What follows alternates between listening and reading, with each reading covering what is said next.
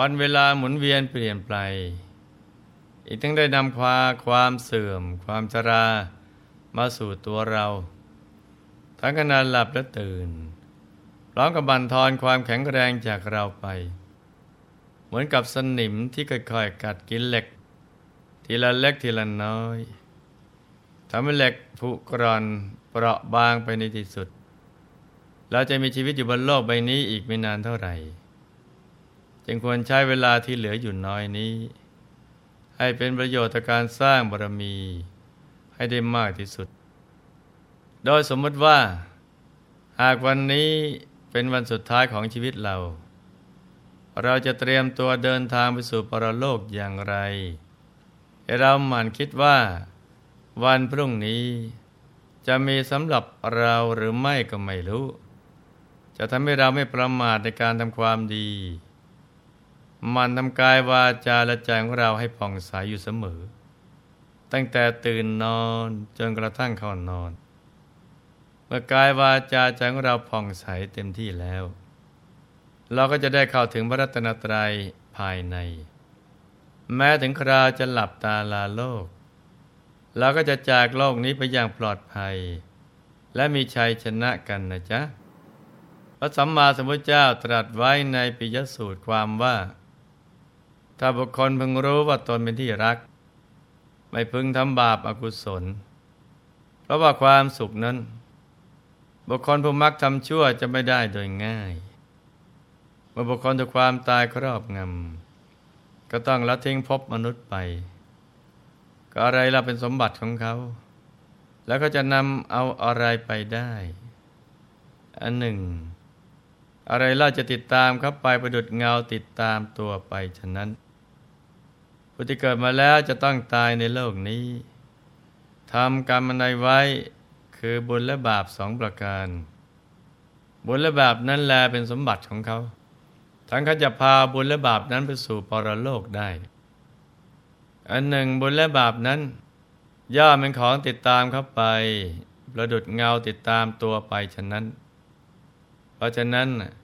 บุคคลพึงทำกรรมดีสะสมไว้ เป็นสมบัติในปรโลกเราว่าบุญเป็นที่พึงสัตว์ทั้งหลายในปรโลก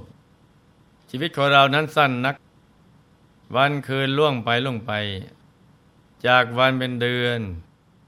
จากเดือนเคลื่อนไปเป็นปี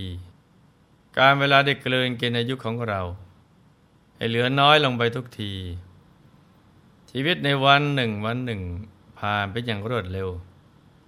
ช่วงเวลาของชีวิตเรานั้นสั้นนัก จะไม่ทันจะทำอะไรก็หมดเวลาเสร็จแล้ว บางคนหมดเวลาในปฐมวัยบ้าง มัดชิมบ้างนอนนั้นก็ต้องตายในปัจฉิมวัยบ้าง ตายแล้วก็เอาอะไรไปไม่ได้เลย ยกเว้นบุญและบาปที่เราได้ทำเอาไว้ คนโบราณถึงได้กล่าวเป็นข้อคิด ในการเดินทางไปสู่ปรโลกเอาไว้ว่าสี่คนหามสามคนแห่ หนึ่งคนนั่งแคล่สองคนพาไป หมายความว่าสังขารร่างกายของเรานี้ แยกออกเป็นสองส่วน คือส่วนของร่างกายและจิตใจ ส่วนที่เป็นกายท่านใช้คำว่าสี่คนหาม หมายถึงสังขารร่างกายของเรานี้แล้วก็ไปด้วยธาตุสี่คือธาตุดินน้ำธาตุไฟธาตุลม ธาตุดินมีลักษณะแข็งแข็ง เช่น ผมขนเล็บฟันหนังเนื้อเอ็นกระดูกเป็นต้นธาตุน้ำมีลักษณะเป็นของเหลวเอิบอาบไปมาได้เห็นน้ำลาย น้ำมูก น้ำตา น้ำหนองเลือดเป็นต้นธาตุไฟมีลักษณะร้อน ช่วยเผาผลาญเช่นธาตุไฟ ช่วยทำความอบอุ่นให้กับร่างกาย ไฟที่ช่วยย่อยอาหารที่ดื่มกินเข้าไปเป็นต้น ส่วนธาตุลมมีลักษณะกระพือพัดไปมา เช่นลมพัดขึ้นเบื้องบน ลมพัดลงเบื้องต่ำ ลมหายใจเข้า ลมหายใจออกธาตุทั้งสี่ที่เรียกสี่คนหามนี้ มาตายแล้วก็เหมือนท่อนไม้ม่มีใครปรารถนาอยากนำไปเป็นเจ้าของ แม้ให้ฟรีๆก็ไม่มีใครเอาททิ้งไว้นานก็มีกลิ่นเหม็นเป็นที่น่ารังเกียจต้องถูกนำไปฝังหรือเผาอย่างเดียวคำว่าสามคนแห่ ไปถึงสังขารร่างกายนี้ ตกอยู่ในกฎของไตรลักษณ์มีลักษณะไม่เที่ยง แปรปรวนมาอยู่ตลอดเวลา เป็นทุกข์ เพราะว่าเป็นรังแห่งโรค สามารถป่วยเป็นโรคได้ ตั้งแต่ปลายผมจะหลดปลายเท้า และเป็นอนัตตา บังคับบัญชาไม่ได้ ยังไม่ใช่ตัวตนที่แท้จริงคำว่าหนึ่งคนนั่งแคล่หมายถึงใจของเรานั่นเอง ใจเพียงหนึ่งเดียวนี่แหละสำคัญนัก ที่ท่านสมมุติว่านั่งอยู่บนแคร่อันมีธาตุสี่คือดินน้ำไฟลม อบอุ้มเอาไว้ เมื่อธาตุทั้งสี่แตกสลาย ใช้การไม่ได้อีกต่อไปแล้ว ใจดวงนี้จะไปแสวงหาที่อยู่ใหม่ ไปสุคติหรือทุกติก็ขึ้นอยู่กับสองคน จะพาเราไปเท่านั้นสองคนที่ว่านี้คือบุญและบาป ที่เราได้ทำเอาไว้นั่นเอง จิตเตอสังกิริเถสุกติปาติกังขา ถ้าจิตพองใสไม่เศร้าหมอง เพราะสั่งสมบุญเอาไว้มาก บุญก็จะนำพาเราไปสู่สุคติโลกสวรรค์ แต่ถ้าหากทำบาปเอาไว้มาก บาปส่งผลก่อน จิตเตสังกิริเถ จิตสมองไม่ผ่องใส บาปก็ฉุดใจดวงนี้ไปเกิดในอบายในโลกกายของสัตว์นรกใหญ่โตเท่าภูเขาโลกา ต้องชดใช้วิบากกรรมในมหานรกเป็นเวลายาวนานหลายหลายล้านปี นี่คือปริศนาธรรมที่เราควรนำมาคิด จะได้กำหนดเข็มทิศชีวิตได้ถูกต้องว่าจะลิขิตชีวิตไปในทิศทางใด เพราะเราคือผู้ออกแบบชีวิต ชีวิตหลังความตายจะไปสู่สุคติ หรือทุกติก็ขึ้นอยู่กับการกระทำของเราในปัจจุบันเป็นหลักเลขไม่นานปัจจุบันก็จะกลายเป็นอดีตของอนาคต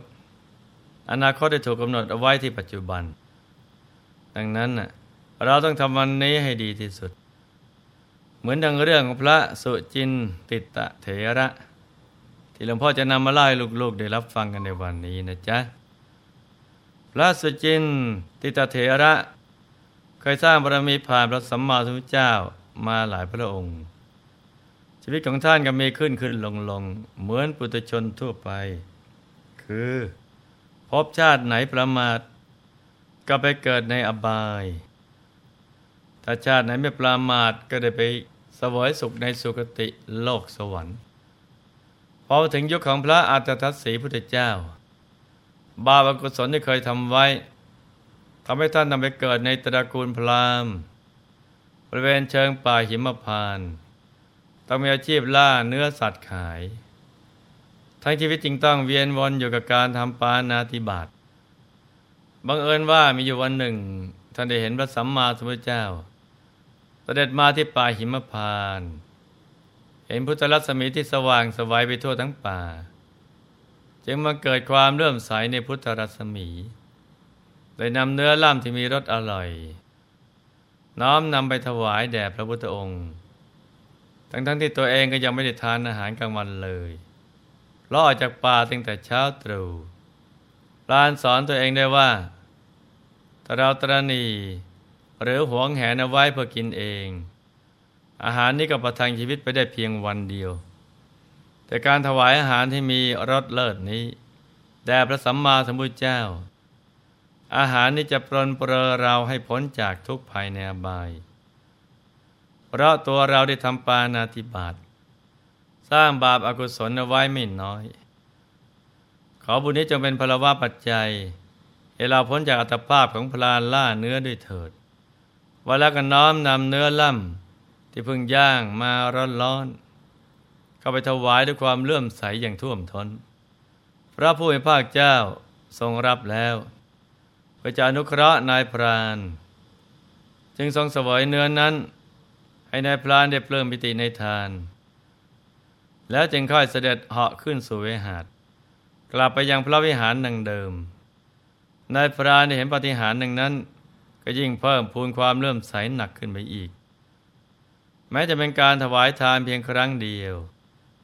แต่หลังจากนั้นท่านก็ยังตามตรึกระลึกนึกถึงบุญได้ นึกถึงพระสัมมาสัมพุทธเจ้า เป็นการเจริญพุทธานุสติใจนั้นยังเบิกบานผ่องใสเมื่อละจากอัตภาพนั้น ท่านได้ท่องเที่ยวไปในสุคติภพสวยสมบัติในสวรรค์หกชั้น ติดต่อกันเป็นเวลายาวนานตลอด 1,500 กับ ไม่เคยพลัดไปเกิดในอบายภูมิเลย ในกับที่ 38 นับจากพัตรกับนี้ ท่านได้เป็นพระเจ้าจักรพรรดิ8ครั้ง มีพระนามว่าทีคายุ และในกับที่ 6,000 นับจากพัตรกับนี้ ได้เป็นพระเจ้าจักรพรรดิสองครั้งพระนามว่าสารณะครั้นมาถึงยุคสมัยพุทธกาล ท่านได้เกิดเป็นบุตรเครือหาบดีภูมิมั่งคั่ง ในกรุงสาวัตถี และได้ออกบวชสร้างบารมีกับพระสัมมาสัมพุทธเจ้าของเราท่านใช้เวลาบำเพ็ญสมณธรรมไม่นานนัก ก็ได้บรรลุธรรมเป็นพระอรหันต์ก็ถึงความเต็มเปี่ยมของชีวิต เห็นไหมจ๊ะว่าการตัดสินใจในการทำความดีแม้เพียงครั้งเดียว มีผลต่อการเวียนว่ายแต่เกิดในสุคติภพ และในสังสารวัฏเป็นอย่างมาก การยอมอดอาหารหนึ่งมือ้อเพื่อแลกกับการได้บุญใหญ่ ถือเป็นการฉลาดอย่างยิ่ง โดยเฉพาะการได้มีโอกาสถวายทานกับพระพุทธองค์ บนนั้นจึงส่งผลยิ่งใหญ่ไพศาลสามารถปิดบายไปสวรรค์ได้ เพราะการทำบุญถูกเนื้อนาบุญ มีอานิสงส์ไม่มีประมาณ ปัจจุบันแม้เราจะไม่มีโอกาสทำบุญกับพระสัมมาสัมพุทธเจ้า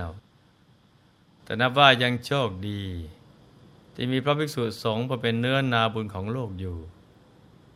เรามีโอกาสได้ถวายสังฆทานกับพระทีละกว่าหมื่นวัด และเคยถวายกว่าสามหมื่นวัดมาแล้ว แม้ว่าจะไม่ใช่อสทิสทาน แต่ก็ใกล้เคียงทีเดียวนะจ๊ะ ดังนั้น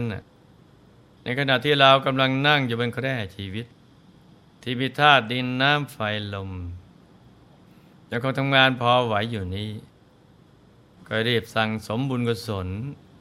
โดยการให้ทาน รักษาศีลและเจริญภาวนากันให้เต็มที่ บุญจะได้นำพาชีวิตของเราไปสู่สุคติ ที่เจริญรุ่งเรืองยิ่งยิ่งขึ้นไปนะจ๊ะ ในที่สุดนี้ หลวงพ่อขอมหนวยพร ให้ทุกท่าน มีแต่ความสุขความเจริญรุ่งเรือง ให้ประสบความสำเร็จในชีวิต ในภารกิจหน้าที่การงานและสิ่งที่พึงปรารถนา ให้มีมหาสมบัติจักรพรรดิตักไม่พร่องบังเกิดขึ้น เอาไว้ใช้สร้างบารมีอย่างไม่รู้จักหมดจากสิ้น ให้ครอบครัวอยู่เย็นเป็นสุข เป็นครอบครัวแก้ว ครอบครัวธรรมกาย ครอบครัวตัวอย่างของโลก ให้มีดวงปัญญาสว่างสวัยก็ถึงพระธรรมกายได้โดยง่าย ได้เร็วพลัน จงทุกท่านเทินธรรมกายเจ